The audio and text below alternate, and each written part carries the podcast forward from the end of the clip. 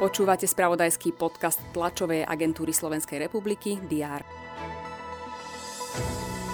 Štát by mal zdaniť nadmerné zisky energofiriem. Na návštevu Slovenska príde holandský kráľovský pár. Brazília nezaváhala ani v druhom zápase na futbalovom šampionáte.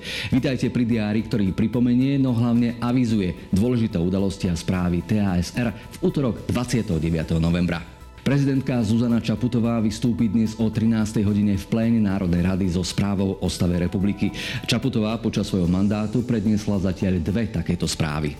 Od útorka do štvrtka sa uskutoční jesená ITAPA, konferencia o digitalizácii a moderných technológiách. Jej program bude zameraný na digitalizáciu štátu, z ktorej profitujú občania, takisto kybernetickú bezpečnosť, ale aj rozvoj digitálnych zručností a inovácie vo vzdelávaní. Hoci kolaps nemocníc bol predsa len po dohode vlády s lekármi zažehnaný, problémy v zdravotníctve vyriešené nie sú. O tom, čo Slovákov najviac trápi v prípade fungovania slovenského zdravotníctva, prezradí prieskum verejnej mienky. Združenie INES v ňom odprezentuje názory Slovákov na potrebné zmeny.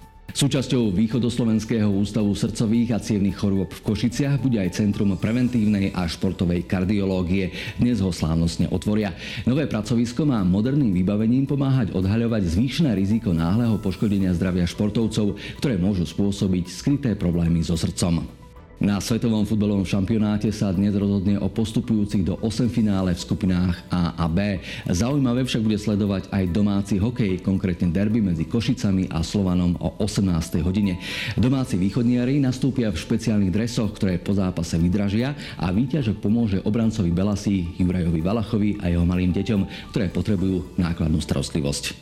Správy TASR rýchlo a presne po celý deň na portáloch teraz.sk a TASR TV.